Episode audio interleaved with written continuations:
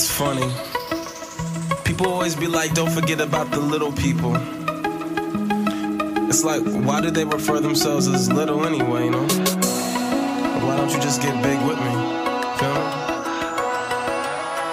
They can see it in my eyes. Hey, what's up, everybody? Welcome to another episode of John's Entitled Podcast, a partner of MoshPitNation.com.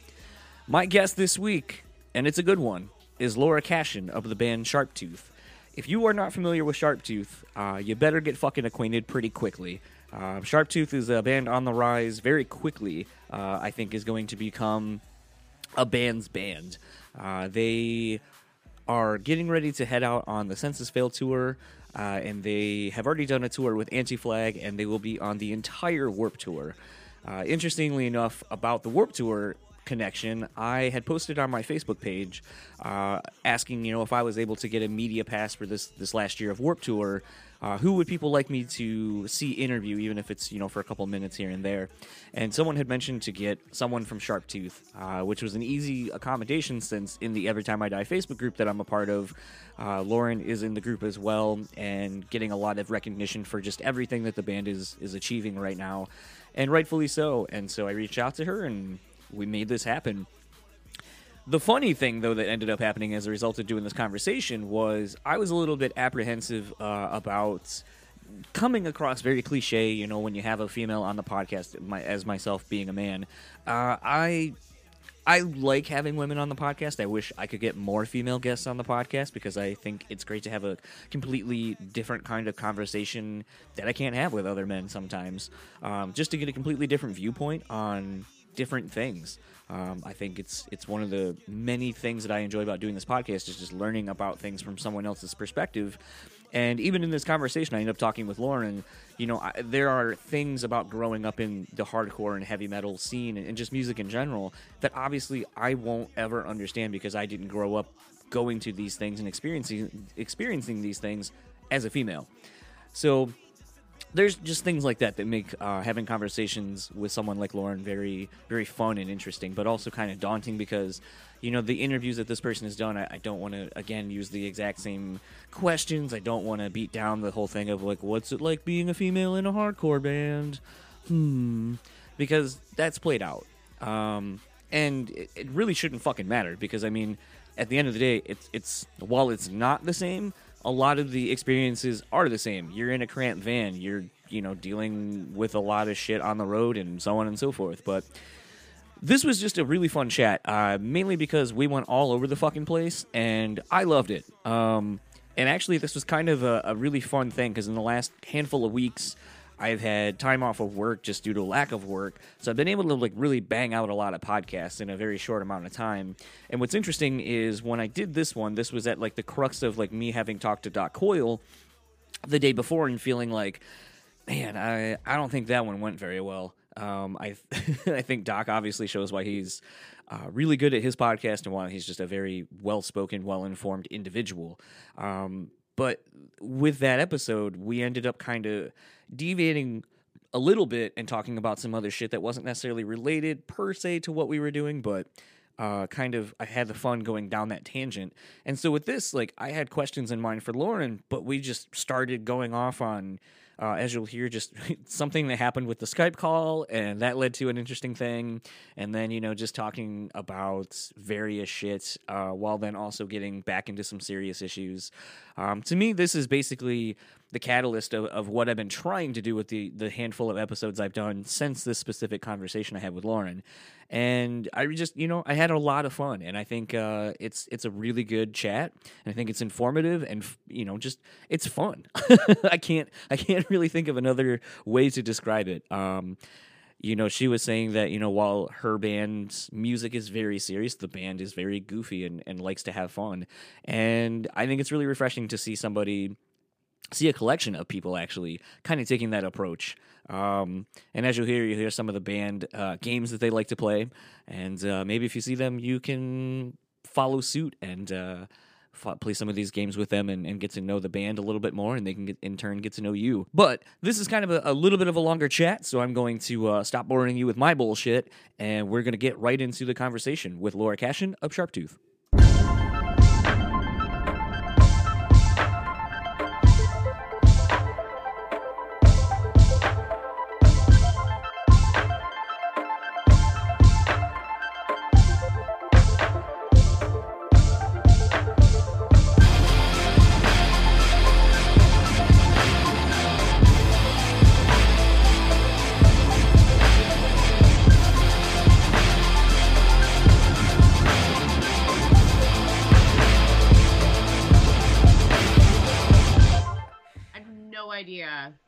What just happened. I don't know either, but I do have to say, in the few times I try calling the other page, my new favorite thing now, because I just noticed the emoji thingy that goes with it, is the sound when something goes wrong on Skype. It just goes, oh, and it's followed by a woman trying to swing at a a uh, tennis ball and missing to follow to complete with the noise. So it's just like a, an ultimate fail all the way across the board. Like, oh.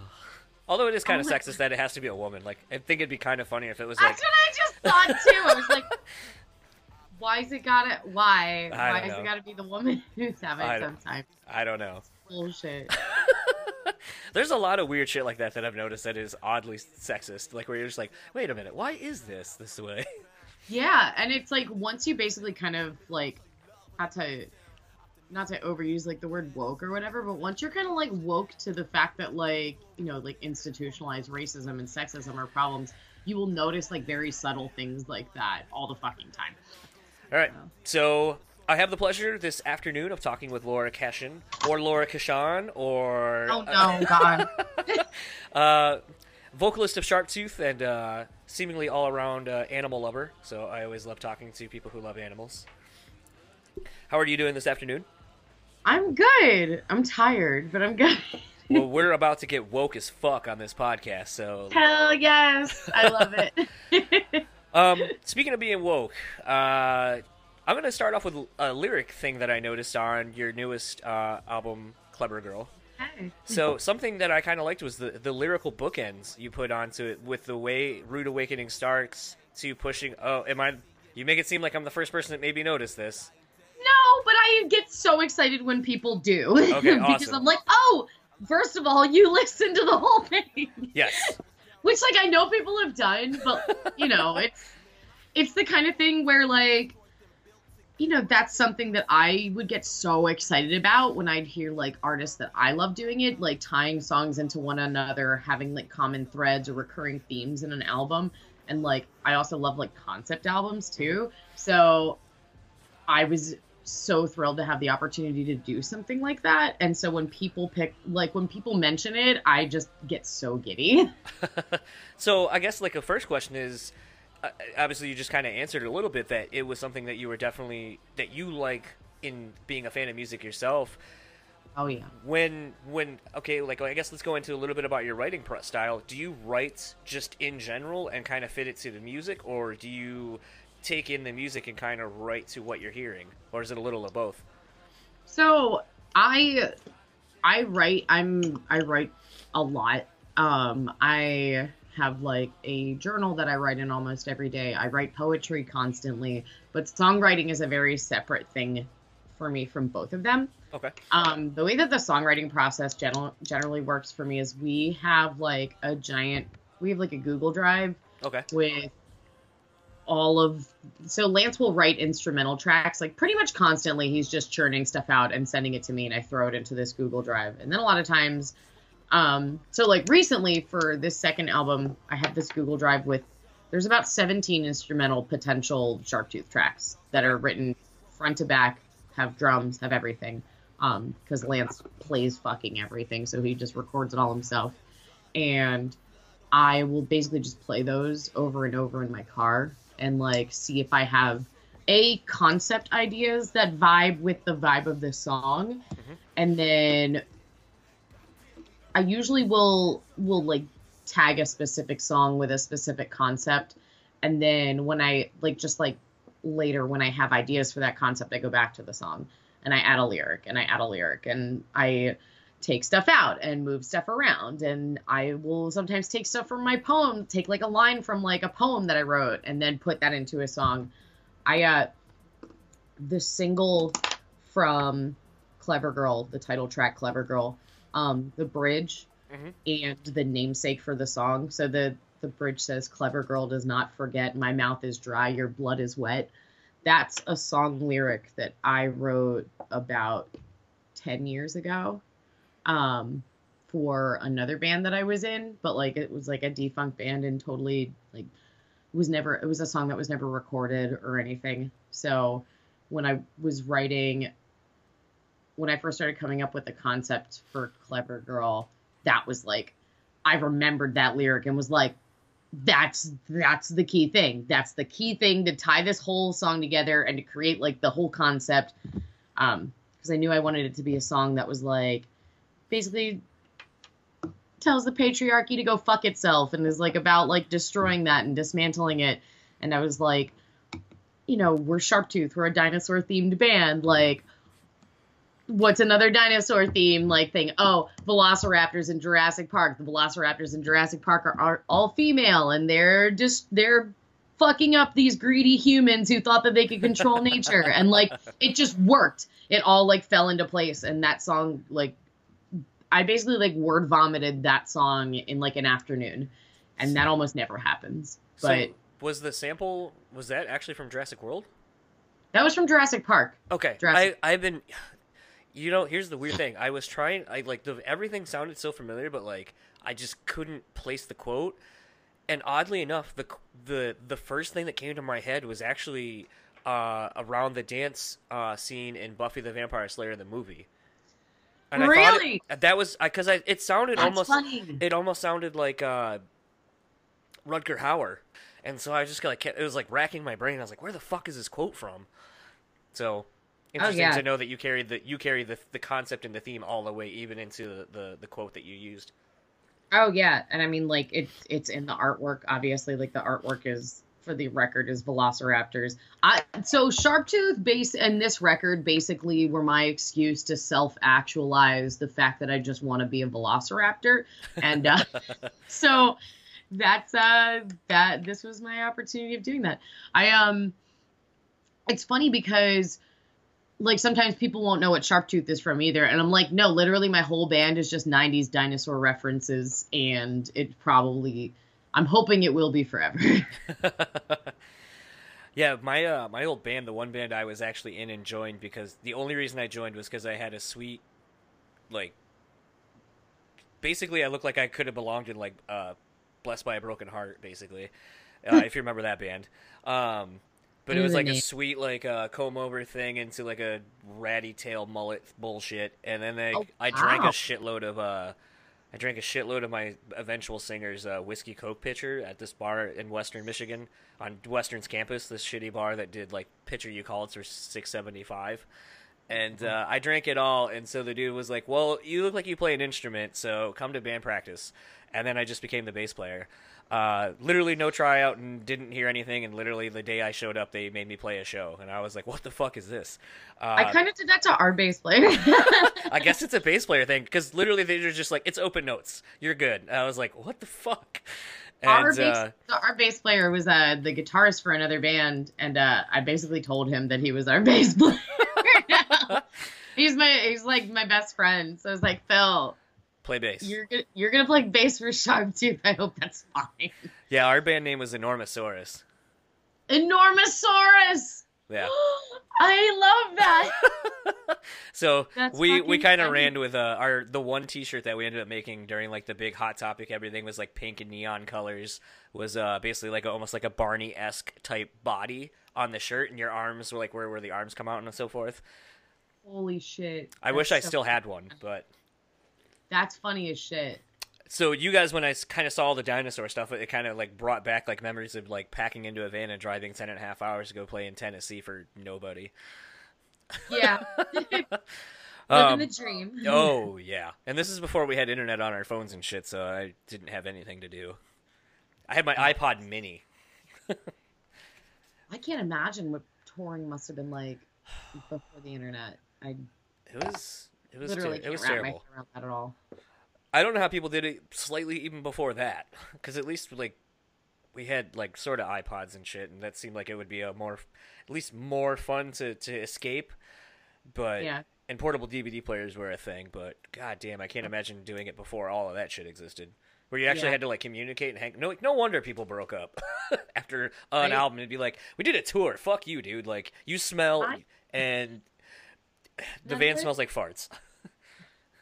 well, that I mean that that's a, a theme that'll that's something yeah. that'll always be a part of tour. Febreze. But, yeah, my uh, my band actually we it's funny we like talk and hang out a lot. Our thing is like we'll play like get to know you games, which like it's hard to play get to know you games when you've played them like for like seven tours in a row. You're like, we already know everyone in the band who's done anal. Like, next, please. Like, and we get into like the weird shit. So our latest one has been something called the voting game. Okay. You have to. Uh, so you read a question and then everybody votes on who the most likely person is in the band. So like my and like one of them's kind of become my icebreaker. Um, just in social situations because I'm a weirdo. so the question is, who would drink their own piss for the least amount of money? Ooh. And so I don't know if it's I sometimes it's me. It depends on how broke everyone else in I the was band I is. was gonna say there's so many variables to that though, because it's like There how are. broke are you?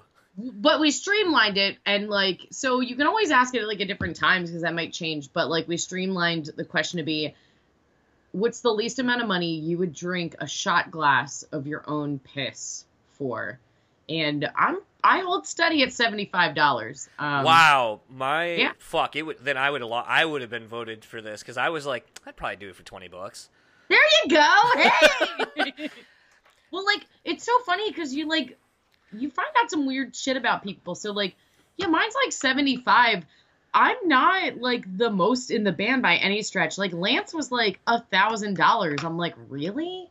Why? I'm like, you find out people have different standards for different weird shit. There's like other ones like who uh who in the who has the most in common with Hitler um is another good one. I uh, it's fun. It's me. I feel like I feel like we're like in a like the deleted scene of like Step Brothers here because like a friend of mine and I like we used to like my best friend that I've known for like twenty some odd years. Um, we he made the joke like somehow we got on this thing same thing like you just ask random ass questions and shit like because you know you know each other for so long and you're just trying to like find a way to like as he said one day uh, as I sent him a, a text to try to get a joke and he go I go and then I just rang that joke for all it's worth. And then I go why do I feel the need to send you this shit? He goes because we've been trying to find any way to squeeze a laugh out of each other for like 22 years. And I was like yeah that's true. But the thing that he was like someone was like got posed the question like how much would you how much would it cost for you to suck a dick? And then like someone was like million dollars. I go i bet i could suck a million dicks for a dollar each and get to the million dollars faster than you can find the one person willing to pay you a million to suck it and then like they were like would you really do that i was like i don't know maybe i just came up with like the easiest way to make a million fucking dollars A dollar a dick? I guess I don't know. But then someone's like, "Why wouldn't you do like five dollars and like kind of like get going?" I was like, "Again, I I feel like I feel like I could find more people at a dollar a piece than I could that to as I keep going monetarily in increments." Well, but then here's the question: like, what constitutes a dick sucking? Are you sucking? Are you sucking to climax? I don't know. That's that's where that's where in the mouth for a I don't I don't know because like to me it's like that was like the where the the that's where like going to the million dollars to suck someone's dick came to because it's like okay no pun intended uh that at that point it's like you're literally probably for a million dollars like the dude's gonna expect you to like you're like you're gonna get that cum in your mouth. Like for a million bucks like I better be able to like you're not pulling out you're not spitting like you're taking it all I wish, I wish I got a million dollars every time someone came to my mouth. I'll tell you that right fucking now. I'm sure most women probably would feel that way I, I would be a wealthy woman. Uh, that's fucking hilarious. So I don't know. That that usually turns into the debate of like, well, I guess maybe at that point I'd be definitely selling myself short, and I would probably uh, like because then that's gonna take longer. Like literally, if I was just like I'm gonna suck a dick for a dollar, then it's like I'll get you going. It'll be like kind of like being a fluffer. But then I was like, well, how much do fluffers make? Because I'm sure they make more than a dollar for like doing that. So at that point, I need to figure out like what the the cost thing. And then it just gets really convoluted and weird because we go down weird rabbit holes of like, well, how much does a fluffer make? And can you like what do you have to do to be able to get into that profession? And uh, and this is just why we need to legalize sex work because Well, actually, I just saw. then we'll have some more standardized answers to all of our questions. Well, I did see that there is a. This is how weird. I love this podcast already. Like just how weird it is. I do too. I TMI Uh, till I die. Yeah, for I'm sure. Here. So I was uh I follow this uh this really awesome and really well educated uh stripper and sex educator out of Portland. Uh, her Instagram handle is stripper writer, and she has a podcast called Unzipped PDX.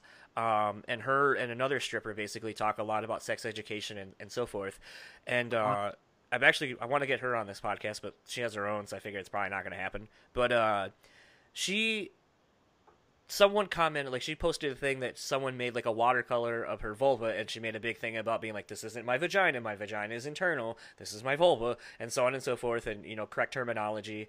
And Yeah. someone commented, they're like, "Oh, this just makes me want to have a watercolor of my own," so on and so forth. And the name, the username, which I can't remember it off the top of my head, like sounded really interesting, and like so I clicked on it, and apparently she is a, a sex worker at a legal brothel, from what it looked like. And so she was basically to help get signatures and such for a law to kind of legalize and, and decriminalize sex work, like in that wherever state she's in. She was like, if you fill out this form to the local senate or congress and send me the screenshots that you know you follow through with everything and and your your vote basically went toward or the signature went on, I'll send you like a like a, a video. And I was like, That's, that's so. I was like, that's kind of awesome. And I was like, even though it's kind of totally taking advantage of like perverty dudes, but I was like, you know what? Fuck it. Like, if it's, you it's can, I if you can do it and you can kind of make the change that you want to see, like, then fuck it. Why not do that? well, that's an. Ex- it's just it. And I know that that's a in and really itself extreme just- sense, just- but I don't think it's taking advantage. It's saying like, hey, this is something I want. I'll exchange it for something that you want. There you go. And then, Like- but the weird fucked up thing is, is like I like I said, I kind of had like a weird hang up where I was like, that's kind of like I feel like that's kind of using. And then I was like thinking about, it, I go, how is it any more using than the fucking government or anybody else like passing bullshit? Where it's like, where it'll be like, do you like the color red? Do you also love murdering children? Then vote yes for this. And you're like, well, I do like red, but I don't like the other thing. So Well, and at the I end of the day, I mean, it's their choice. Like Yeah. they can choose whether or not to sign the thing. It's like it's not like they're being strong armed into it. Like, you know, Yeah. but or uh, being like, oh, you watched this video, so you have to sign it. yeah, That would be fucked up. yeah. um, It'd be like some Black yeah. Mirror shit. Yeah, exactly. Yeah, so that would be fucked. But Um, but yeah, so speaking of, well, no, that's not a good segue. There's really no good segue there, so I'm not going to even try. sex work, and that's fine. yeah. Um, so kind of, I guess, more to speaking your own voice and speaking your mind and being free about that. There it is. Um, There you go. so you know, and kind of listening to the the new album quite a bit, and you know, even the I think it was a one off kind of single. Is it "Fuck You Trump" or just "Fuck Trump"? I don't remember which exactly. Fuck you, Donald Trump. Fuck you, Donald Trump. Yeah, okay.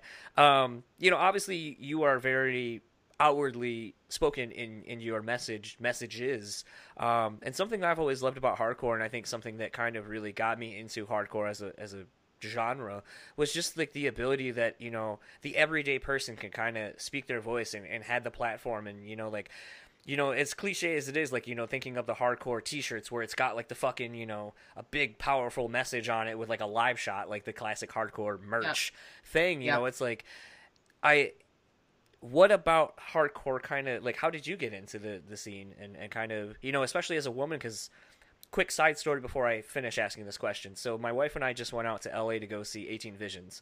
And while we got to the venue, Martyr AD was playing and it was interesting because like as soon as we got in like the door basically puts you basically right onto at the rocks I don't know if you've ever been.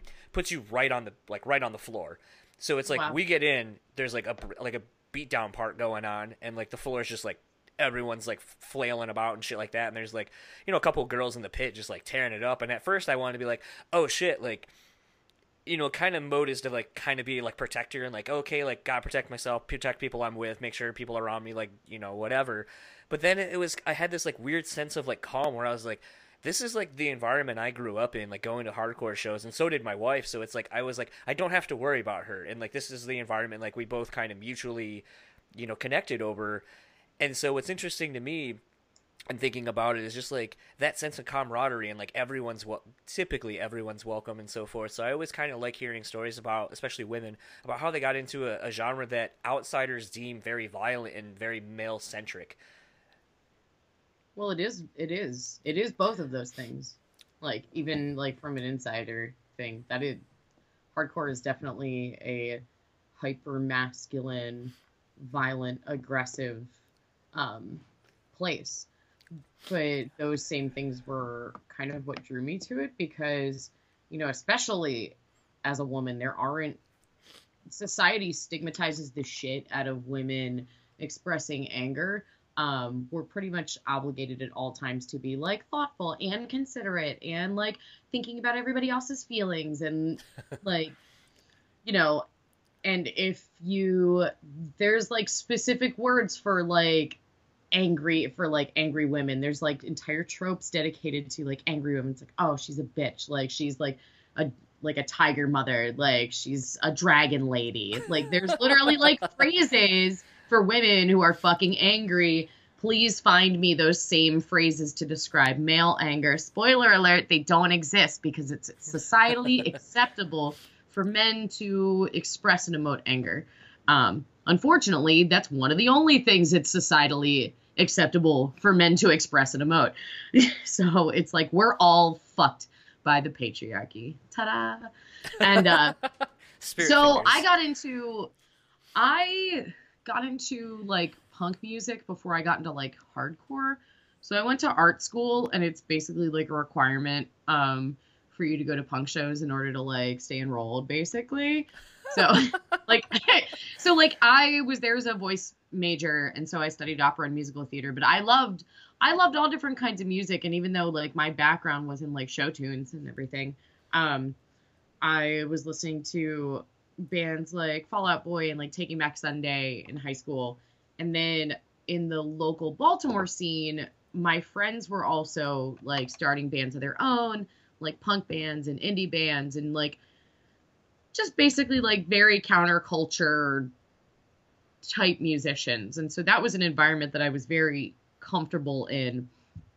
And I didn't get super into hardcore right away honestly be probably I probably could have fucking used it at a much earlier age than I got into it because I would hear shit like people joking around saying things like no clit in the pit and that wasn't something that people were saying to me at the punk and indie shows when I'd want to when I'd want to mosh like I was welcome there and I just remember having friends who would like talk about like going to like the Dillinger Escape Plan show or like the Diamond Youth show and like oh no clit in the pit Ugh. like and I'm like okay, you're fucking cool. Guess like I'm clearly not welcome there, so I'm not gonna insert myself. Even though I was starting to get into heavier bands like by the end of high school, like from first to last and Atreyu and like he is legend. I loved loved he is legend. And uh I went to like my first like my first like heavy show was like the 2005 Warped Tour because I'd been going to I'd been going to like other shows like before that. Uh, Baltimore and Towson, where like I went to high school, had a, a great music scene and a great local venue that like all the the big tours came through. It was called the the Recher Theater, and but I didn't go to my first like heavy sh- like watch a heavy heavy band until yeah Atreyu at Warped Tour 2005. Um, and I got into a fight. Some guy kept so unlike it's funny because like I was very used to like like at art at the shows I would go to, hardcore dancing was a thing, even though it wasn't like hardcore shows I was going to. Right. Like you weren't trying to hurt people. You yeah. were dancing and you were just enjoying yourself. And this one guy at the fucking warp tour that I was at, so I'm like two stepping and this guy keeps coming up and shoving me. And I'm like, don't fucking touch me. And uh he did it like three times and three strikes you're out and I broke his nose. So if you're out there, buddy, um, I'm sorry that 16 year old me broke your nose. Um, I think it's fine. Uh, kicked my ass 10 years later and my my fucking nose is broken too. So I got I actually got like into like hardcore and like the hardcore scene um, after high school. Um, long story short, I lived in a cult for a year. Don't really want to go down that road right now just because it's a lot. Uh, but I lived in a cult for a year. And when I got out, I had a lot of like bottled up feelings that I didn't know what to do with because I just spent a year of my life um, in a really traumatic situation where I felt like I couldn't talk to anybody about what had happened to me and I felt crazy and I felt alone. And a guy that I was dating at the time um, was like, "Hey, I'm going to I'm going to see Every Time I Die. Uh, do you want to go?" And I was like, "Yeah, I've listened to that band. Like, sure. Like, I'll go. It'll be fun." And uh, so my my first like actual like hardcore show was Every Time I Die, Stick to Your Guns in the Bronx. Um, this was in like 2008, and like 2000. Yeah, I think it was 2008. So it was 10 years ago, and I showed up and like there's such a big difference between like hearing the music in your headphones or in your car and then being at a place where there's just this this controlled chaos kind of like you were explaining you just you there you just walk out and you're on the floor kind of like at the roxy like you were saying Yeah. and uh, i just walked in and it was almost like all of the screaming in my head fucking stopped because suddenly it wasn't inside me it was everywhere and it was okay and i that was like the first time in over a year that i felt like okay and i felt like i was somewhere that i belonged Mhm. and i immediately like just like ran into the pit and nobody and now for the first fucking time nobody was telling me like no clint in the pit like everyone there was like super supportive and cool and picking everybody up and like like was doing cool shit in there and I felt like I felt like I was a part of something. And it was like from that minute on I was like addicted to it. Like I had never been addicted to anything else. And uh so yeah, hardcore became my my drugs and my religion and so that's kind of that's how all of that started. And now I'm about to play Warped Tour with them, and life is weird. it's kind of it's you know because it's it's super cliche to be like oh you're a female fronted hardcore band blah blah blah and it's like you know i think about my time and the years that i've spent like in the in the scene either you know because what's interesting to me is like i i don't know if it's just because you know having walls of jericho be you know a michigan band from detroit and like seeing Mm-hmm. them and like having that be a constant presence like almost like the the beacon for like this is what some of the hardcore bands can the level they can get to and it's like Yeah. well i mean I, I don't remember her name off the top of my head but I think it's Can. I think I think, Candace. yeah is- i think it's candace yeah. Yeah. but i mean it's like you know you had you know candace from walls of jericho and then it's like when i lived in lansing you know a lot of the the bigger bands that we had locally were all fronted by women women like were predominantly in the crowd so it's like to me Really? a lot of my show going experiences from an early age going on like it was women were ever present and and not excluded but included in everything. To even like you know when i got into you know bands like most precious blood it's like you know you got rachel the guitar player. And it's like you mm-hmm. know like so a lot of the things that i saw like it always seemed like it was very inclusive and, and it was a bigger very just very much that very inclusive. So i always find it kind of interesting when i hear that it, it's not that way for everybody because it's it's and i don't know if it's just a geographical thing or if it's like i'm in a weird anomaly where what i experienced was not the norm for most everybody else Yes, what you experienced is definitively not the norm. Uh, I think part of it was so you said that you're like you're like two years older than me. So and that wave of bands, I didn't get into and didn't know about like at all. It was like just before my time. I my wave of bands was like the Taking Back Sundays and Every Time I Die right. and like those bands. And there were the only woman in any of those bands um even when you start getting into like the the later 2000s when you when metalcore was like the big thing. Right. Um, the only women were haley from paramore. Yep. And um i wrestled a bear once. I was actually Uh, going to mention her yeah. I don't know she was her a name. sweet well uh i think but even like that was like thrashy grindcore like wasn't they were they were even they were kind of like considered fringe um even though they were like playing Warped Tour and everything. It was they were i, re- I just remember watching them at Warped Tour and she's wearing she was wearing like a furby suit and it just really I had nothing against like the band or like her vocals or anything, but just like that wasn't what I came to hardcore for, and that wasn't what I came to metal for. I came for a place where I could express these intense feelings and feel validated in them. And the fact that like the only girl doing any of this is just drunk on stage in a Furby suit, I'm like, uh, I that just didn't relate to that at all. That wasn't what I wanted or needed from the music. Um, so yeah, like I know it's funny because like people like maybe like two or three years older than me, they always bring up Walls of Jericho, and I had I never listened to them. I Well, I- actually didn't even know who they were. No, the other one too though is like around that like metalcore movement though. Like you know, you for me like I remember, and granted maybe being into like Revolver and stuff like that, and then pushing the sexuality of everything on onto its male centric readers. But it's like you know I became very aware of bands like you know with Angela from uh, Arch Enemy, and you had you know the different singers in like Nightwish and so on and so forth. That it always seems like there was a, a a growing presence of women, whether it be musicians or singers, in, in this you know heavy realm. But I don't know. I just I always try to like I always like to try to gain perspective of something that I obviously can never experience. So like I like asking my wife about these things and she's things and she's always like, you know, I remember you know people being really interested in this band Circle Takes a Square because they had like two vocalists, one of which was a female, and then the other one was like a dude. And she was like, "Oh, I never really liked them, but like I saw them a ton, and so on and so forth." So it's it's always Yeah. interesting to kind of. I didn't know that there was a woman in that band. I didn't either until she told me because I never saw them. But yeah, I haven't either.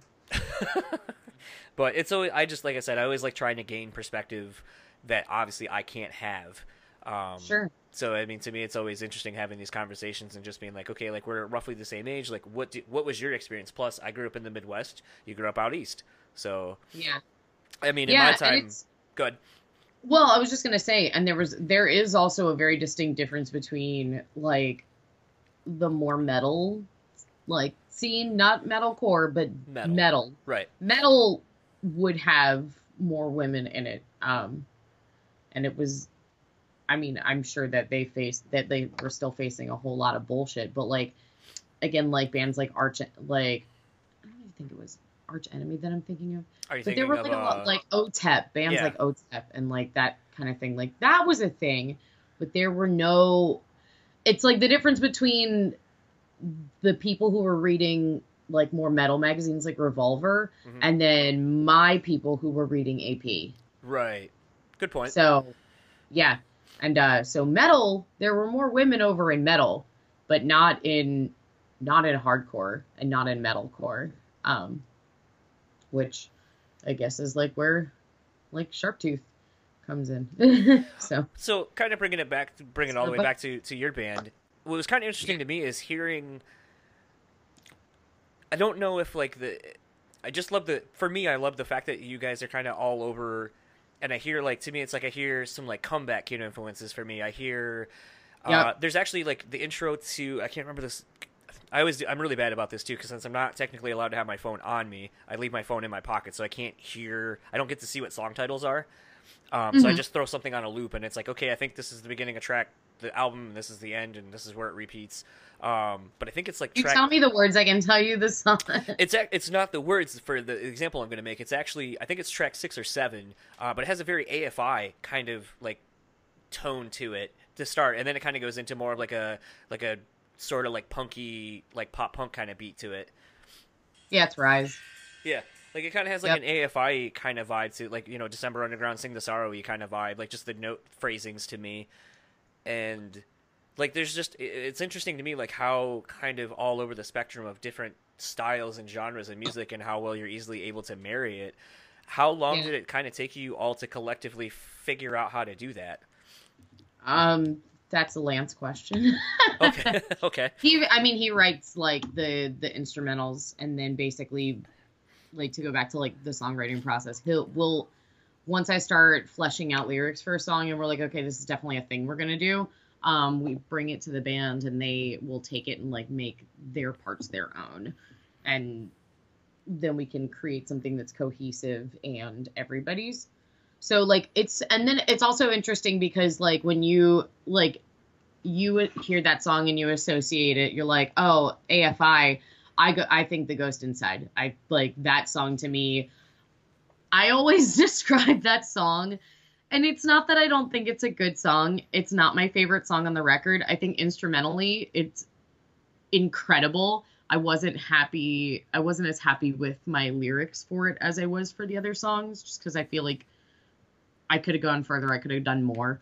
Um, but I tell people I'm like, yeah, it's a really good The Ghost Inside song. like that's that's how that song like seems to me. Like, I think maybe that's just a, a difference in. I mean, even though we're not like tremendously different in age, to me, like the Ghost Inside was never really a band. I mean, I've been getting into them more recently, but it was never a band that I felt was like my band. I, I like felt like the the Mm-hmm. kids who are under like a few years younger than me. That's that's their era of bands. And yes, to me, that so- was certainly my era of bands, like the Ghost Inside, um, like melodic hardcore bands like that. Like you, like you mentioned, Comeback Kid. Like Comeback Kid's a big one for me. Um, but yeah, bands like the Ghost Inside, um, Hundredth when they were actually a fucking hardcore band. whatever. I um, still I love that new hundredth record. I'm happy for you. Uh, still, I mean, like, I- I like do stick your guns and like that Yeah. kind of thing. It was- Counterparts. but we got to watch. My wife and I got to watch hundredth from stage, and it Mhm. was really interesting to see people what because they were the decidedly not heavy band on on those two stages between the mutant stages because they Yeah. got on the tour before they put out the new record. And so it was Uh, interesting to watch people just kind of be like, "When's the when's the heavy shit gonna happen?" And then Never. about three songs in, the band or all the fans kind of realizing that it, it wasn't going to be a heavy band and just to kind of accept it for what it was and have fun. And that's a really weird thing to be able to see from the band's perspective because I don't think a lot of people get to see what it's like from your perspective on stage. Like, Mm-hmm. and then, you know, I'm sure you can attest to that. Like, you know, you're getting ready to do this Senses Fail tour, and there's probably going to be a lot of people who don't know who you are. So every night you're going to kind of try to win people over. oh, I mean, we're that's that's been. I mean, we just did that tour with Anti Flag and no, and like we're the I was going to mention that band too, having. So uh, like we're, that's kind of like our mo. We're very used to that. Like that's our we're we're a used to being. sort of. I don't know if it's because like we're a woman, like a like a band with women in it, but a lot of times when we first started out, we were getting put on a lot of bills that were not heavy at all. Um, I guess because Solely people because of that. that there's a woman in it that it's not going to be a heavy band, and uh, I literally opened our set one night with "We're Sharptooth," and I'm so so sorry. like, 'cause I was just like, I just knew the people there were just not prepared to have me scream at them for half an hour, which is what I do. So, um, yeah, no, we're our favorite thing. We call the room flip.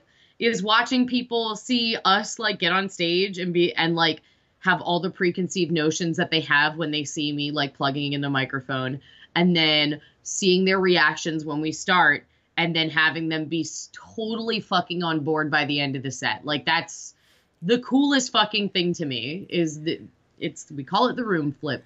Just watching the whole audience go, "Oh, I oh, this is going to be this."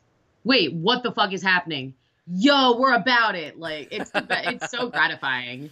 Cuz like yeah, we want we want to bring people in. We want to make it a universal experience and we want to we there's something for everybody, I think, in each set. So we try to make that pretty apparent. something I wondered uh, in listening to, and I'm actually gonna not try to do the. It's I think it's track whatever. Um, I'm gonna I'm gonna assume based on the song title, it's got to be "Can I Get a Hell No?" And the only reason I think it's that song is because I know there's a Jesus, uh, the Jesus loves you has like the weird scripture thing in the beginning. So I'm assuming since I do know where roughly that song was in my head that it's got to be that song.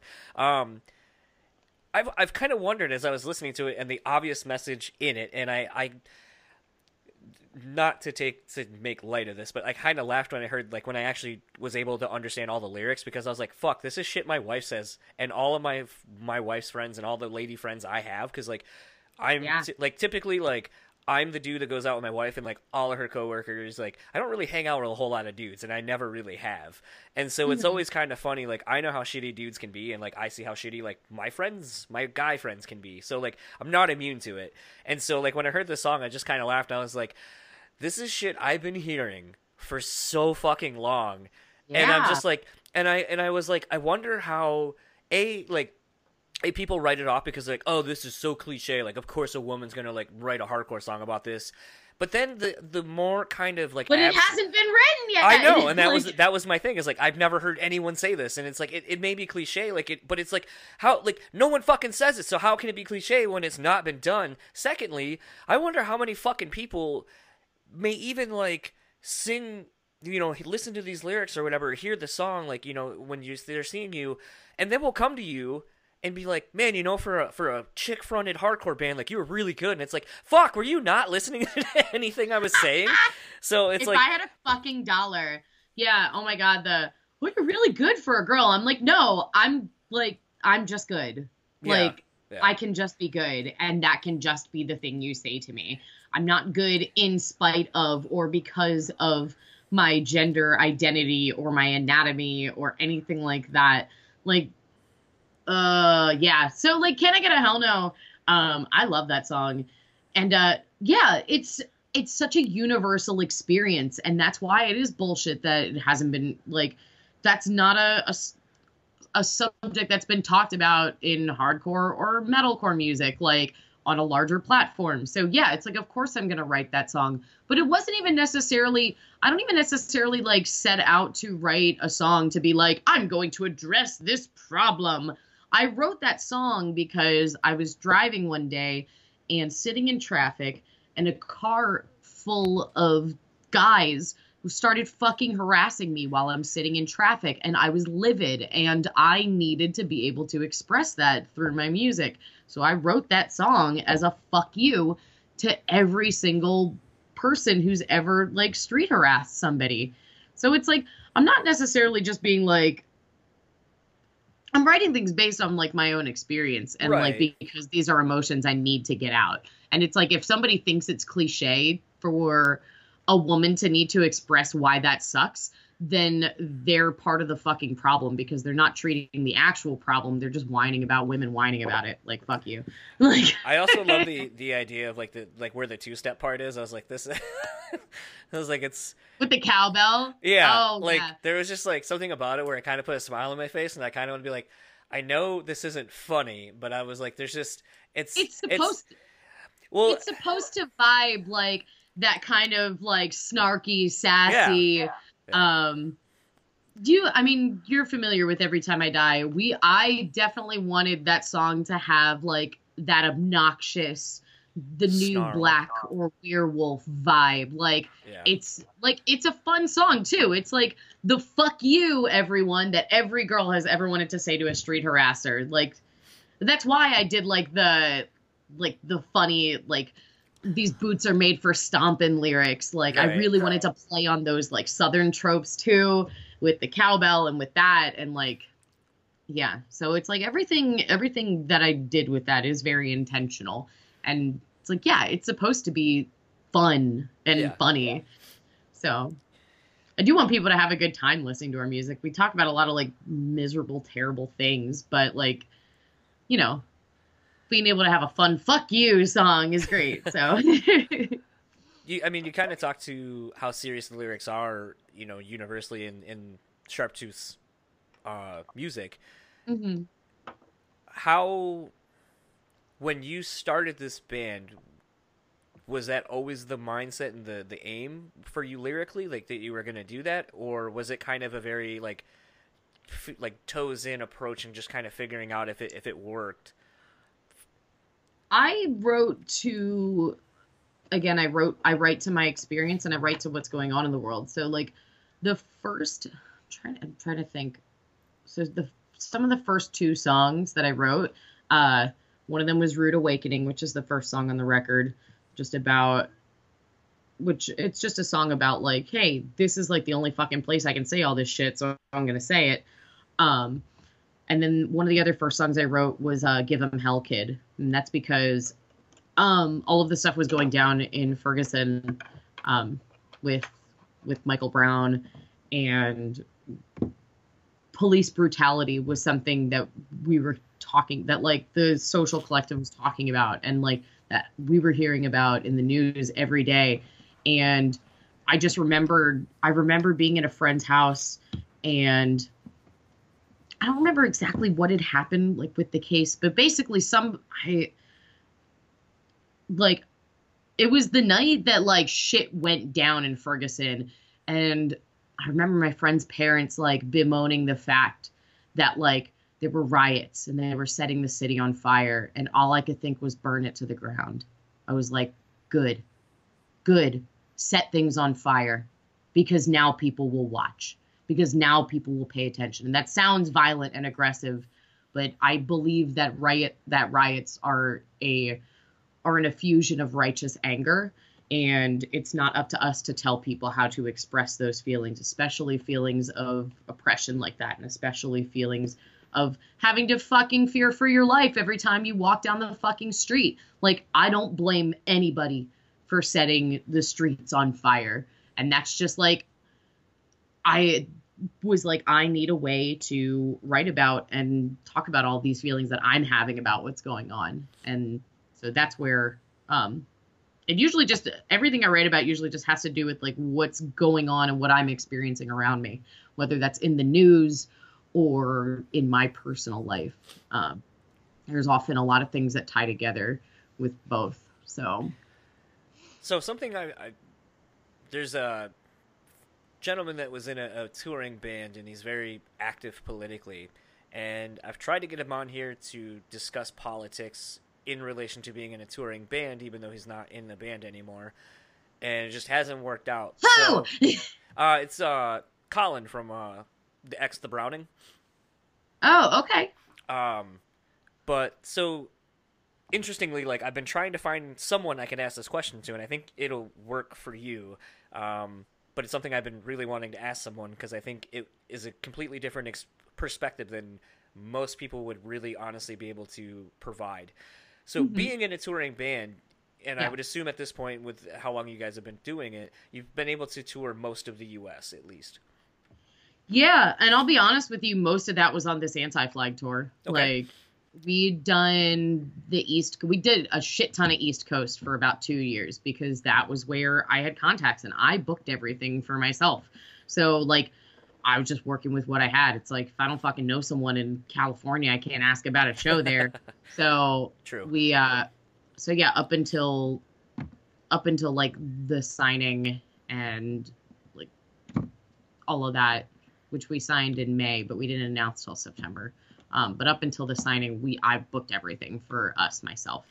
Okay. Um, so, so the question I have, as someone who's, and forgive me, someone who's not big in politics in mm-hmm. general and especially not really discussing it because it just people can't have typically people can't have just a, a conversation it turns into an argument and at that point no one's really which listening. is sad it is but i just know that like it's you know, just it's not really ever anything that I I want to really typically get into because sure. Whereas I want to learn, like I was saying earlier, like I like learning about perspectives I may I will obviously never have, being you know a man who's thirty mm-hmm, something. Sure. Like I'm not gonna know what it was like to be a 13 year old girl in the music scene or whatever. Like I, I that's just a perspective I'll never have, and so yeah. in being into bands and having recently in the last handful of years traveling the world, like traveling the U.S. with my wife and seeing different cultures and so forth, and being from the East Coast initially and, and living here in the Midwest, something I've often wondered is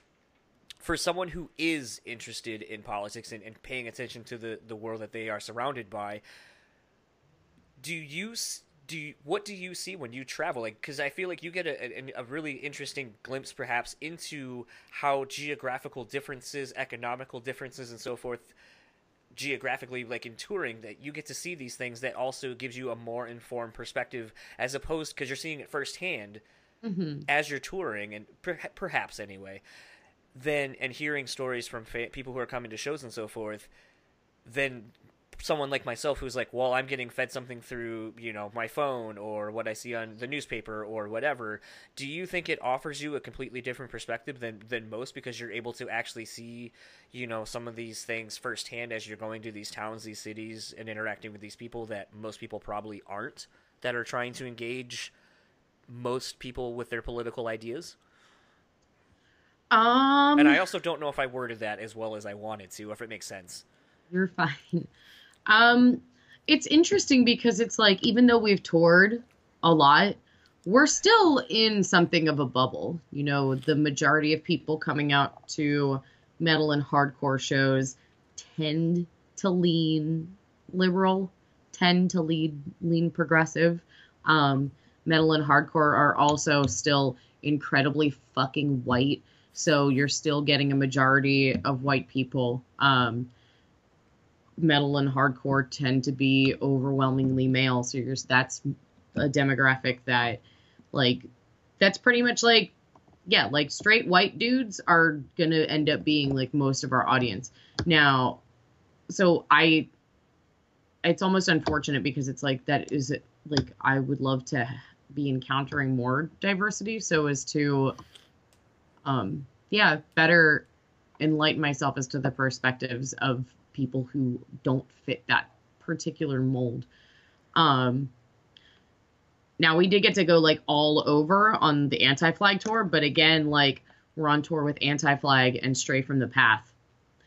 We're not getting we're not getting like the the gun toting, uh, Bible thumping, Trump loving conservatives at those shows at all because it's literally it basically was like the like the fucking like like anti-Trump tour, which is great. like it was such a it was I feel very fortunate and like blessed to have had the experience of my first US tour being in such a safe environment for me.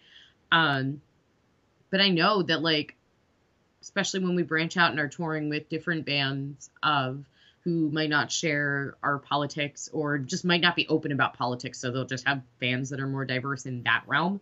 Um I know it's going to it's to get interesting.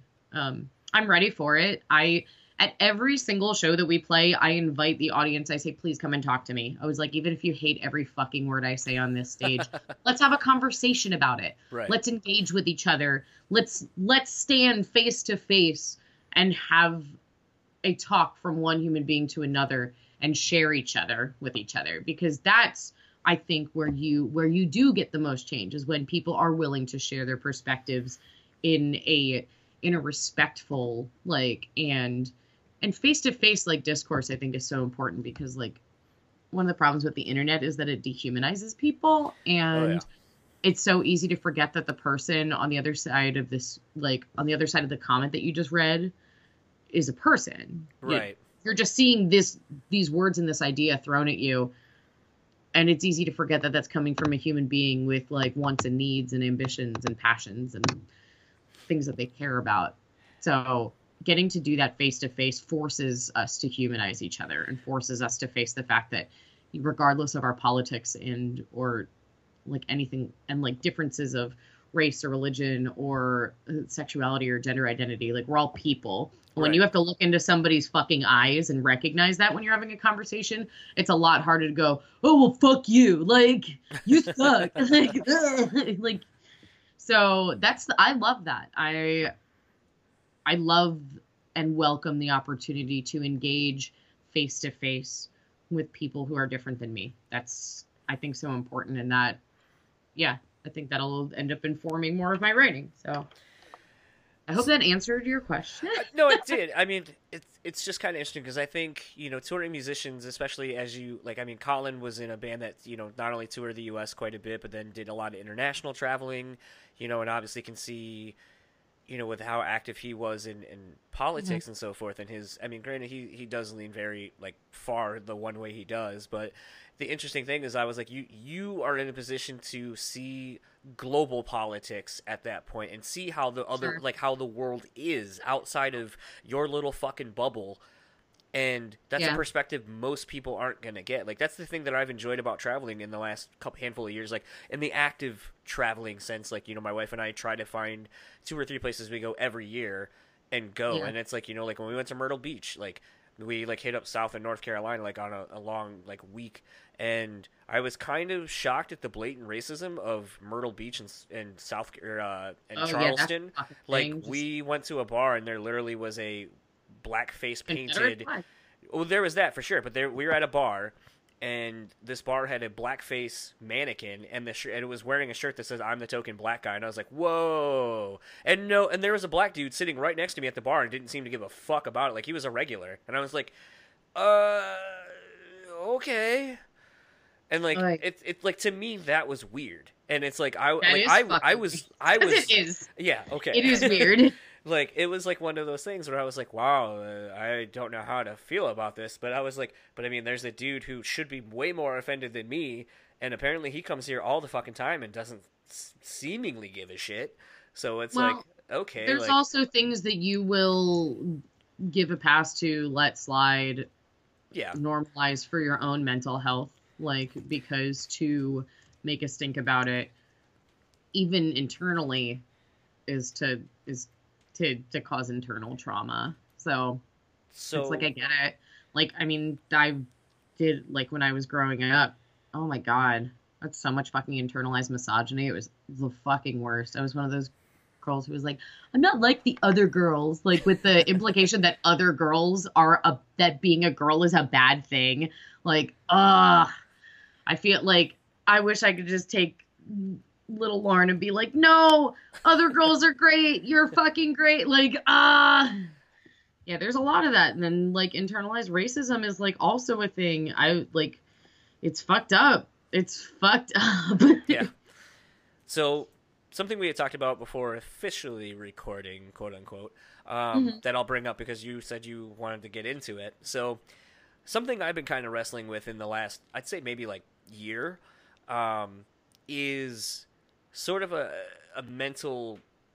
I don't even know how to, because I'm still kind of processing it myself as a whole. So I don't really know if I want to call it like a mental blockage or you know mental abuse or whatever. So uh-huh. as I was saying earlier, you know, I was born with a cleft lip and palate, and you know the tech, the advances that technology has made, even like when I had it, like from my my uncle and so forth, is like just drastic. But what I have kind of latched onto recently, i and why I kind of feel this weird complex of like, you know, this person's better than me, and you know, I'm not normal, and you know, like I was explaining to my my parents recently, my dad, like you know, I was talking because you know I'm a heavily tattooed person. I was like, you know, I feel more comfortable being heavily tattooed and stared at because at least that's something I can control. And I was like, but Yeah. I've never felt normal. And then I go and I realized it was because you know, growing up, I would go to these doctors and they'd be like, hey, here's a scale. Someone your age you know should be at you know this height and this weight. This is what's normal based on you know someone your in your demographic.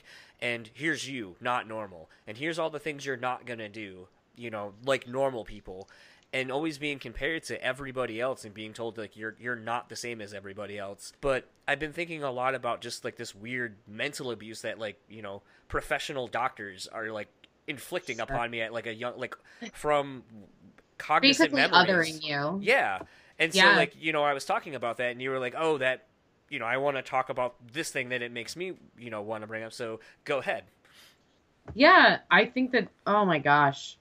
There's I feel like this probably happens to everyone to some degree and like you never really notice it until like you talk you like talk about it with people. Right. Um so when I was growing up, I was told that I I was told a lot of things about myself. I was, to- which is very interesting, being told things about yourself. You're like, oh, is that how I am? Okay, tell me more. so you're saying um, like but- in in the present time or in retroactively like someone telling you about yourself like as a kid like now or both? As it, no, like back, Back at then. the time. okay. Um, so like for example, like I was always told as a child that I'm not a math person, um, because I liked to write. Okay. which is bullshit. I'm incredible at math. Um, and I allowed the fact that people like my mother would tell me like, "Oh, you're just not, you're just not a math person." Which is horseshit because it basically trained my brain away from even trying. And it turns out that I'm actually great at math um, when I'm not being told that I'm not good at it. So Weird it's concept. it's like yeah, huh? Weird concept. Yeah, it's like you have to wonder what other things that we're telling like our kids, like, oh, you're just not good at that. Like that's you're just not that person. Yeah. And how much it actually ends up shaping what they are and what they do. Also, for example, um, so I was diagnosed with ADHD at the age of five and was prescribed Ritalin. Um, It seemed to be like a big a big thing of people our age. I don't know if it still is. I don't hear about it anymore. Um, I do somewhat, but only because I'm listening. Like, okay. just because I care about that as a as an issue. Um, it definitely was over was apparently overprescribed, Oh yeah. and I know that for me, um, ADHD medication caused a slew of problems in like my teenage years. Um, when I would crash from it, I would apparently present um, with symptoms of bipolar disorder, which was something I was diagnosed with at age 16. Um, spoiler alert, I don't have bipolar disorder because when you took away the ADHD medication, all of my symptoms went away. So, yeah, I don't have bipolar disorder. Um, nothing wrong with having it, but people were very, very eager to prescribe children whose brains are still developing um, with mental illnesses that they may or may not even have. Or that also, and I think that also people forget that the brain is not a static thing and your brain at one age isn't the same brain at another age. So you need to keep, like, you can't just say like oh you're diagnosed with this you are this forever neuroplasticity is a fucking thing and our brains change and grow and develop and like there are a lot of problems with like if you do if you read about it there are you're not really supposed to diagnose like things like bipolar disorder before a person's brain is finished developing in their 20s um, because there can be so many other factors that will present as symptoms especially as a teenager and you're hormonal and kind of all over the place. Anyway um so yeah i ended up being on a lot of medications for things I didn't really need or have and or could have managed in other ways.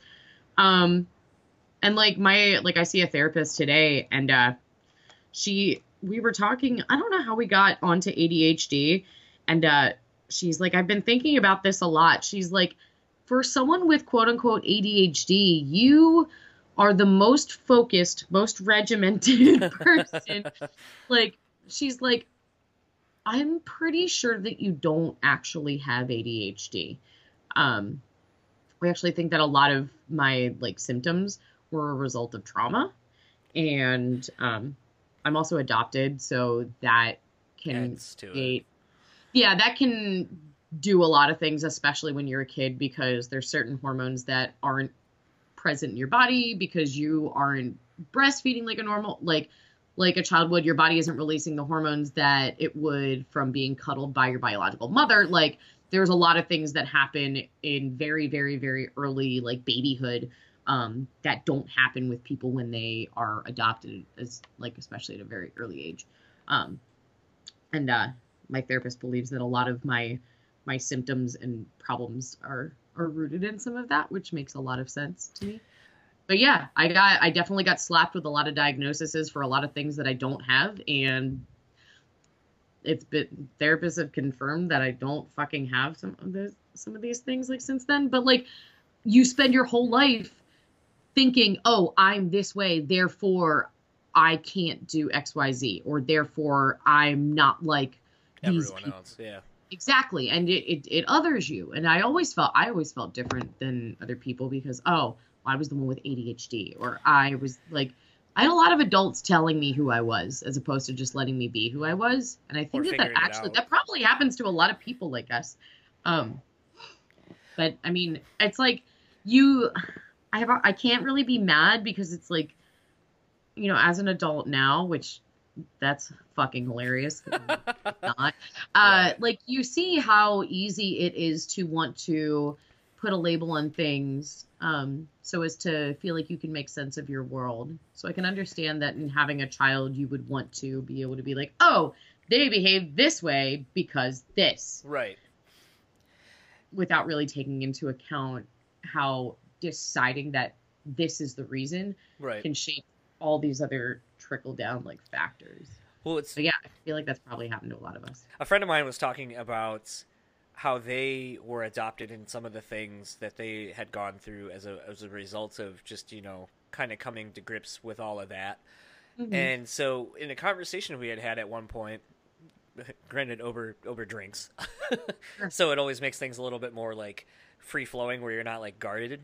And I remember being like, you know, it's kind of interesting because like a lot of the things that you feel, as far as like not necessarily feeling wanted or, or kind of like kind of questioning a, a bigger you know having more questions than answers to things i go mm-hmm. you know mm-hmm. like what's really interesting from my perspective is like i grew up you know had a few birth defects basically told i wasn't you know i had a heart murmur and was told i wasn't probably going to live then i had a brother who was born just mm-hmm. fine mm-hmm. but died you know of sudden infant death syndrome and so it's like you know i always have had this weird not guilt or shame per se but this thing where i've always been like I had all these problems and I lived. Like, why? And then it's like, why did you know the, my brother who had nothing wrong you know he passed away and there's there's nothing there to then even thinking about like the mental ramifications of like you know my parents were at the time you know my brother and I oddly enough were born on the same day 2 years apart um and so thinking about how my parents were 20 would have been 26 at the time and it's like you know you lose a child and then you know like because there's there's really nothing known about SIDS how it happens um Yeah. and so it's one of those things like you know thinking about just you know you put your child down and and then you you know go and they're not alive anymore so then even the ramifications of like okay like now you obviously have to call like an ambulance and all that kind of stuff and then police are like so what did you do and things Yeah. like that and it's like you're you're a young couple who had one child who's going through all of these things and these medical bills stacking up and then this other tragedy happens and then you know you have police coming in and be like what did you do and then maybe like they would se- they would you. separate Yeah. them and be like okay like did, did the you know to my dad like or from my mom like you know does he hit them or anything like that is he abusive to, or then like my mom like does you know just weird shit where it's like you think about all these things and it's like you know it's the it's I kind of am like then I start over analyzing. It's like okay, like it's the 80, the, you know, the end of the 80s. That we don't have the internet, we don't have technology, we don't know a lot of these things. Like just kind of unpacking it all, and it's like, well, no wonder. Like we kind of like everyone has their own thing, but it's like it's kind of weird that someone who went through you know, and like being, you know, given up for adoption, that like, you know, someone who went through that and me like having lost and the tragedies I kind of endured as a kid and growing up with these things, we have a lot of the similar questions, even though we went through completely different experiences. And it's it's really interesting, like you know, when you when you sit down and talk to people, like you guys can be so different and have such different upbringings and and so and different experiences, but how oddly familiar everything kind of becomes when you start breaking the insecurities that you're not wanting to present to people and be like, wow, we have so much in common if we just kind of break all the bullshit down. Yeah. Yeah, it's the human experience. There's a reason why there's so many like shared there's so many like recurring themes in music and art. It's because like there there are these these things and ideas that tie us all together as people, like trauma and suffering and you know, and like positive things too. But like they're all rooted somewhere. Yeah. So, uh, what's just different is the roots, but they manifest in similar ways, which is interesting. So, kind of getting out of Bummerville right there. No worries. um, something a little bit, something different that I, I don't really think I've seen you talk about is uh, your love of reptiles. yeah. I mean, we talked about it a little bit there when you were discussing, you know, Sharptooth and, and the representations and, and so forth. Um, but I, I don't know if people actually know that that is your profession Yes. and it's what you went to Uh, school for. Yeah. I uh so I have a degree in zoology. It's right behind me. Is this on this is gonna be on YouTube, right? Yeah, I can. Well, it's it's blurry, so but yes, for those who will only listen to it, go to the YouTube channel and you can see this. You can see my degree behind me. And also behind me are multiple enclosures with creatures in them. Um so And then I saw Yeah. a cat running around too in the background at one point. oh no, that's my dog. I don't have a cat. Oh, oh, that's right. We I talked about that. Cats. Like I I will aggressively tell you I don't have a fucking cat. Yeah, you uh, just did. Mm, sorry. I I'm very allergic to cats, and the only cats I like are the bald ones. They're- I, I I, want to really touch like one. I want to touch one, but I'm also like, I feel like I'd be very like weird out and be like, you feel like a nutsack. It does, Does but it? that's why it's fun. Like, who doesn't Uh, want to play with the nutsack? No, I'm I- kidding. Uh, joking, not joking. Um, TMI. Yeah, no, I love the hairless cats, um, but they are the only cats that I love. For obvious reasons, but yeah. I am a thousand percent a dog person. But yeah, I uh, I've always loved reptiles. I uh, I had reptiles as a kid. Like that was the thing that I like wanted and liked. Like like other kids were like, I want a pet cat. I'm like, I want geckos and I want to breed them because that's a normal seven year old's hobby. Uh, so yeah, I uh, went to college for zoology because I figured I'd have a better time getting a job in that field than I would in musical theater. Um, so I did that. I worked in our school's herpetology lab. I did research on box turtles. Um, I was in charge of taking care of the reptiles in the lab for a while. And I interned at the National Aquarium in Baltimore. I worked there for a while. And then now the place that I work is like it's like a small zoo meets a nature center meets an educational facility and I help care for the animals there. We do a lot of training with the animals there too, which is super cool. So I get to train crocodiles, which is dope. And my main job is I travel around to schools and libraries and do like after school programs and assemblies with like the animals. So I get to teach, which is really fun um, for the most part. It's it's funny because I went into it um, when I first started working at this place. I was like, I'll do like the programs or birthday parties or whatever, but I don't fuck with kids. Like kids is not. I don't like kids. Actually, I would have told you that I fucking hate kids. Um, but I eventually realized that, oh yeah, kids are just people. So they're just diverse like people are. So when you just treat them like people, then it's actually a similar experience. Just like everyone else, some kids are fucking awesome and really cool to hang out with and fun to be around, and some are fucking little assholes just like the rest of humanity. So the good ones usually outweigh the bad ones, and it's actually really fun getting to feel like you're shaping people's perspectives on things that are actually really typically misunderstood, which is also kind of like what I do with Sharptooth's. It all makes sense. It all goes back into each other. I get on stage and tell people why they should care about things that they've never cared about before. so, what uh I mean, I'm not super well versed in, in herpetology or uh, reptiles. I told you my like nightmare. I had I had a reoccurring nightmare for, and I'll just divulge it here so I'm not like, being like I had a weird nightmare I shared with you and uh, not tell anyone. uh, oddly enough, I'm not super big on reptiles and, and things like that. Um, I mean, like I have a, a weird fascination with like fish and, and like typically we always go to aquariums every traveling thing we do. Um, actually, my wife, legitimately, my wife, when I told her I was talking to you, uh, and I told her that you were when we were uh, going back and forth and talking about herpetology and reptiles and all that kind of stuff. Um, so when we were in Vegas, we went to the the shitty aquarium they have out there, and uh, no, this tickled me beyond belief. Uh, when we got around a corner, there's a bunch of little kids and you know parents taking photos around this crocodile uh, but the croc had a boner, and it was like at head level. So like I was just like, I can't wait for everyone to like get their photos, put them on Facebook and all this shit, and be like, your child's got a croc boner right next to its left ear. Oh and, my uh, god! Uh, I took photos of it. I thought it was funny.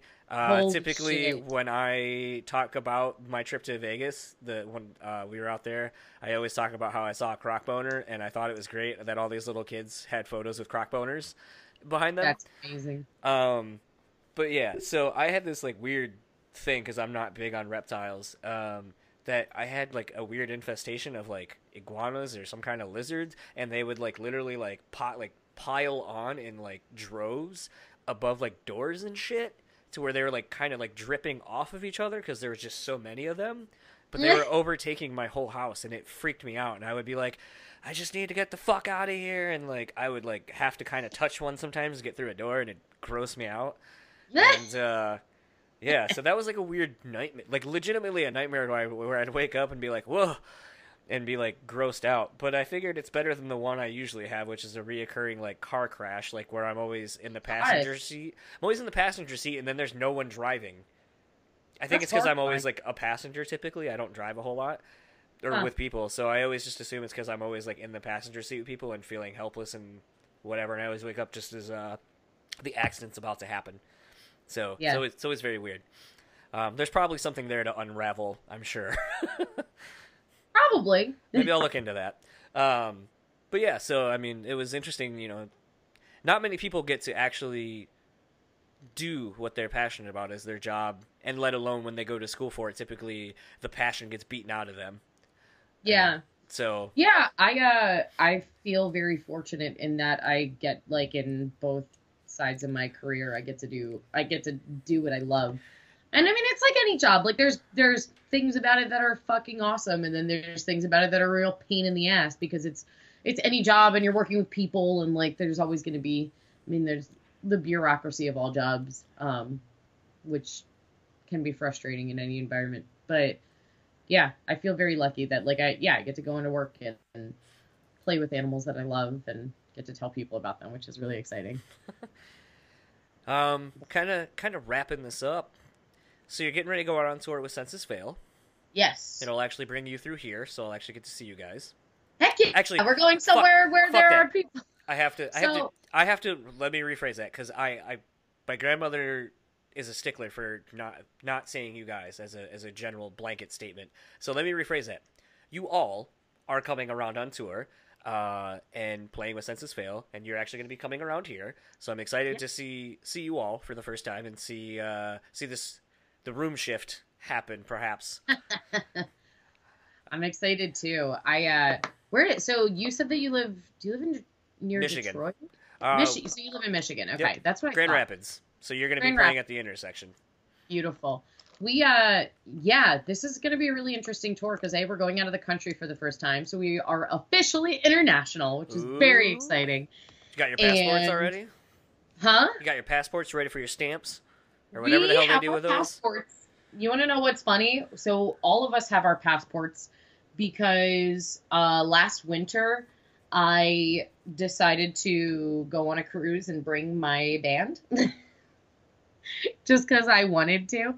So everybody had to get their passports. That was actually before Connor joined, but he already had a passport, um, which we are doing again at the end of April. We are going out for a week um, on another cruise. So Sharp Cruise number two, 2018 is going to be lit ski because we are apparently the bougiest hardcore band on the fucking planet. Uh, but yeah, it's it's really important to us to get to like spend like time together just as like just as a family and to just have fun as opposed to like being touring which can be sometimes stressful and like you know, like not everyone is going to get along every single day of the tour. Like for the most part, we get along fantastically, especially compared to what I've heard about other bands. Like apparently we we like love each other a weird amount, which is fine. I do a lot of things a weird amount, so mostly involving loving people. so yeah, we're we're so excited for for this Senses Fail run. It was kind of unexpected and really thrilling and it's gonna be weird because it's like Senses Fail who does like that who does like the fucking post-punk pop punk thing uh then there's us and we're like a fucking straight up hardcore band and then the opener is someone called Lil Lotus and they are a soundcloud rapper like a sad boy soundcloud rapper So like little was it Lil Peep that died recently? i have no idea No. That's not a. It isn't. That's not a world that I'm super familiar with.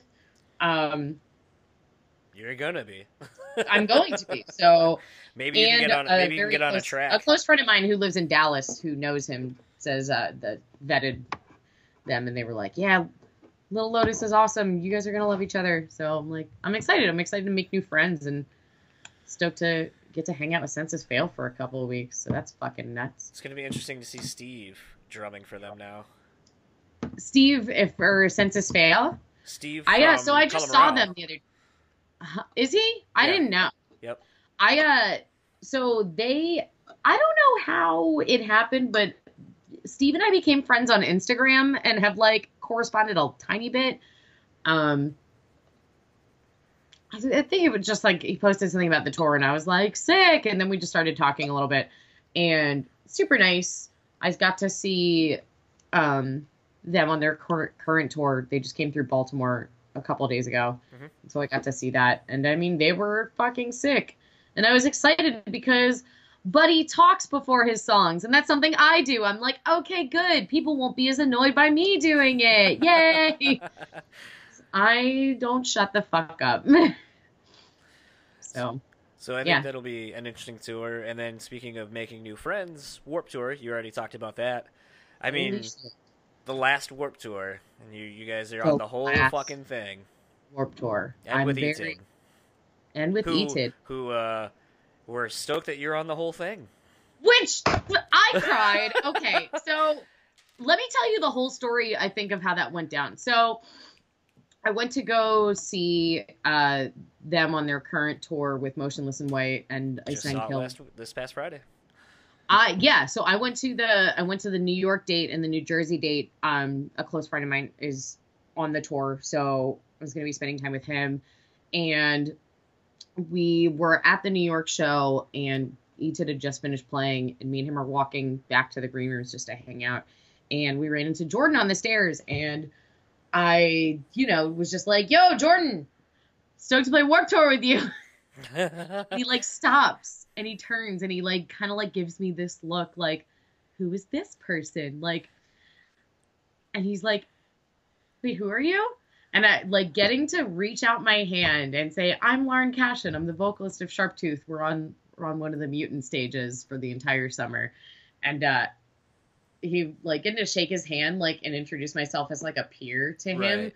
was like afterwards I literally like I walked away and I was like, I need a minute because that was a very big deal for me. That band is one of my biggest influences. They are the band that got me into hardcore and into the music scene. Um, I have hot damn tattooed inside my mouth. I guess this is a video, so here you go. It says hot damn. That actually held pretty well. Yeah, uh, I've had it for like se- like seven or eight years. I've had it for yeah, like seven years, and I haven't had to get it touched up yet. I'm the Really? weirdo that has the uh, portrait of Keith on his leg. Oh, you have a portrait of Keith on your leg? That's amazing. Well, it's actually on my thigh. So, That's amazing. so, uh, yeah.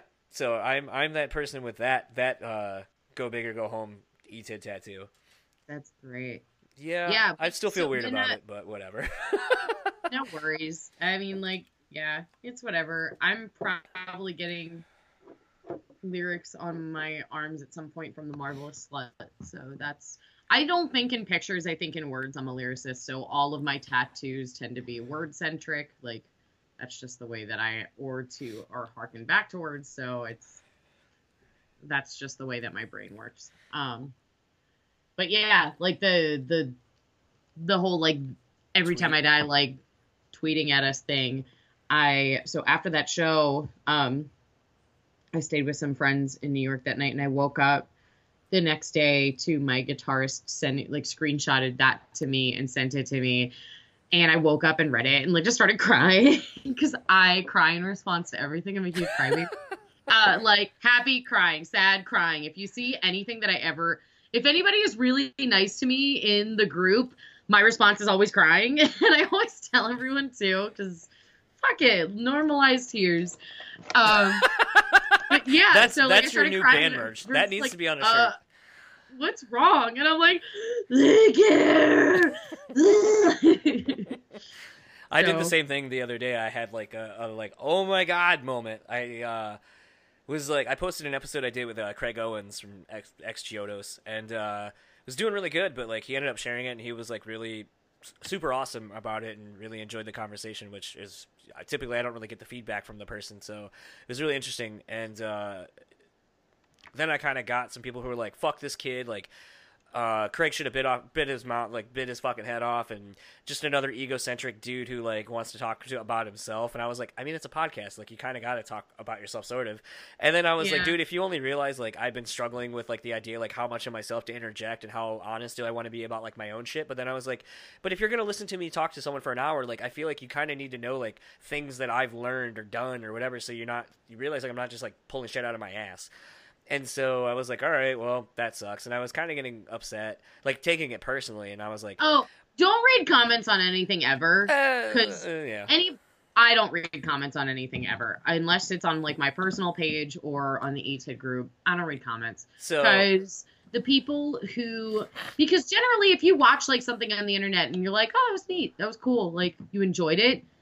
Very rarely does anybody who enjoys something take the time to go, "I'm going to write about how much I enjoyed this." Because that's not it's not an aggressive it's not an so far though, enjoyment and pleasure is a very personal thing. yeah, But when you don't like something, Yeah. you're like mad at it. You're like, hey, I didn't like this. Yeah. Like, or fuck that. Like, when you're angry, that's a more explosive emotion as opposed to an internal experience. So, comments are going to be overwhelmingly negative, regardless of how good or bad something is, period. Just because people are more likely to say when they don't like something right, than to say when they do. Like, Because if you like it, you just liked it. You enjoyed it and you moved on with your life. The interesting Like- thing though is like so far, especially YouTube, I've only gotten positive. Like I, I've not gotten anything bad. So like it was, it really was like Very why- nice for well, you. I know. And I, yeah. So like when I got bad shit, I was like, oh, like I knew it was gonna happen, but like, and I, I really did take it personally. So then like I, I was listening to Ice T's podcast that he doesn't really do anymore,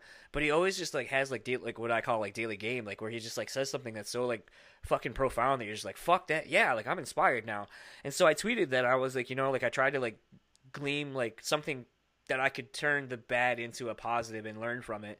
And I was like, you know, I just got, I want to like, and I tweeted at Ice T. I was like, I want to like, you know, I was listening to Ice T's podcast and like, you know, said something about like haters and you know that they basically, you know, paraphrasing that like, you know, haters only hate on people who are doing something they they can't or or aren't aren't willing to do. And I go, and so like at that point, like, you know, that's just got to be my takeaway. To which Ice T actually tweeted to me. He was like, haters only hate up. They don't hate on anyone below them. And I was like, and my phone blew the Yeah. fuck up with people retweeting and like That's commenting. And I was like, the fact Ice T like tweeted at me, not like some just like a comment like where it's like, That's just incredible. I was like, holy fuck. And like, so I've been playing this long game like for the last. I said in the beginning of the year, like, I'm going to try to get him on my podcast somehow. And like, he likes all my tweets. Like, when I do that, like, within a couple of minutes of me t- tweeting it, he'll. Ice T like this. So I'm like, all right, so this is the first. I love it. reply I've gotten. So. This is the first reply I've gotten. So I'm like, you could say things are getting serious now. Hi, Ice T. I know. So, um, so I, I I love when people like feel good. So when I saw you guys like get the thing and you're like, oh my god, and I'm like, I just had that moment myself where I'm like, oh my god. Ah! And it's, Yeah. it just feels good to feel excited about something when in a world where people are so quick to like sh- be shitty about something like that. yeah it it is wonderful feeling acknowledged in a positive way like that that is infinitely meaningful to me um so yeah when when people do say nice things or reach out or especially yeah like people that we really look up to um make us feel included or acknowledge us it's yeah it's really important so i mean i try to do that to even like kids who fucking message me on like instagram or whatever and just want to say hi like i i respond to everything just because i'm like i want you to feel validated and like like welcome too so So feeling so continuing on with the the feeling welcomed and and appreciated. Where can everyone follow you and, and plug your upcoming tour so people can come give you words of encouragement and praise and, and heap it upon Aw. you? And buy lots of your merch so Because you if can you're native, I'm not gonna fucking read it anyway, so you can eat a whole dick. Um, for a dollar or a million. Let's play this game. How much you how much are you willing to pl- eat a dick for? to eat a dick for not suck a dick Eat it. eat a dick arguably less fun depending on what you're into um but yeah so you can find us i mean we're on our music is on every music platform so spotify i like apple music itunes you name it youtube we're on there um we've got like we have obviously a facebook or if you literally look up Sharptooth we're the sharp tooth so The Sharptooth. Ooh. Well, no, we're just well. It's like No, there's just- okay, so there's like another sharp tooth, but I think there's like a space in their name, and like I think they're getting a cease and desist soon. So Ooh. goodbye. um,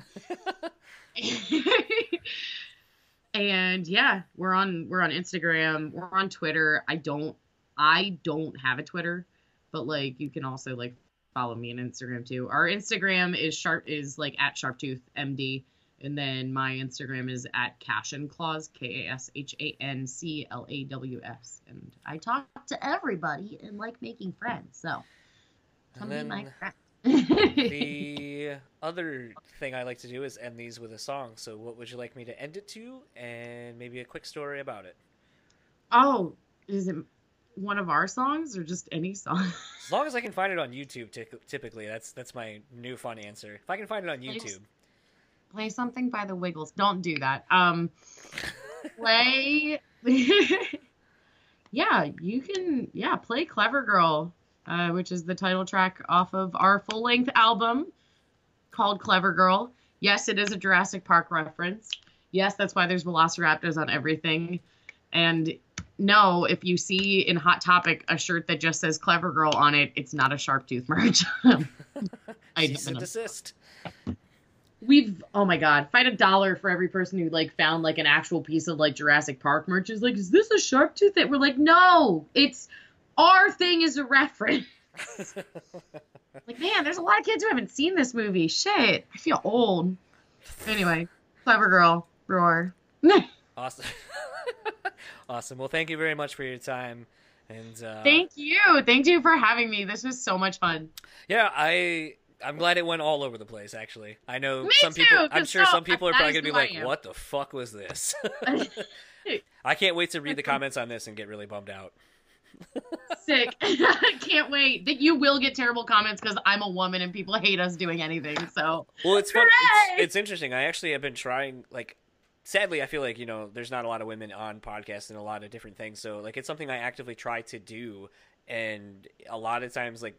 I kind of like I was saying earlier, like with the the person out of out of Portland, I get a lot of like, "What do you do?" and "What are you trying?" Like, it's almost like like a at an arm's length, like, "What what do you want from me?" And it's like, I want to engage in an interesting conversation with you. Like, Yeah. I know there's we probably have reasons for being suspicious. oh for sure, Like, for sure. people aren't always kind to us, and So- uh, So hopefully this wasn't too bad, and, and it wasn't you know the questions maybe you've been asked a million times. I thought it was great, and I had a great time. Cool. Well, maybe you'll be Yeah. one of the handful of people who actually shares these things that we do.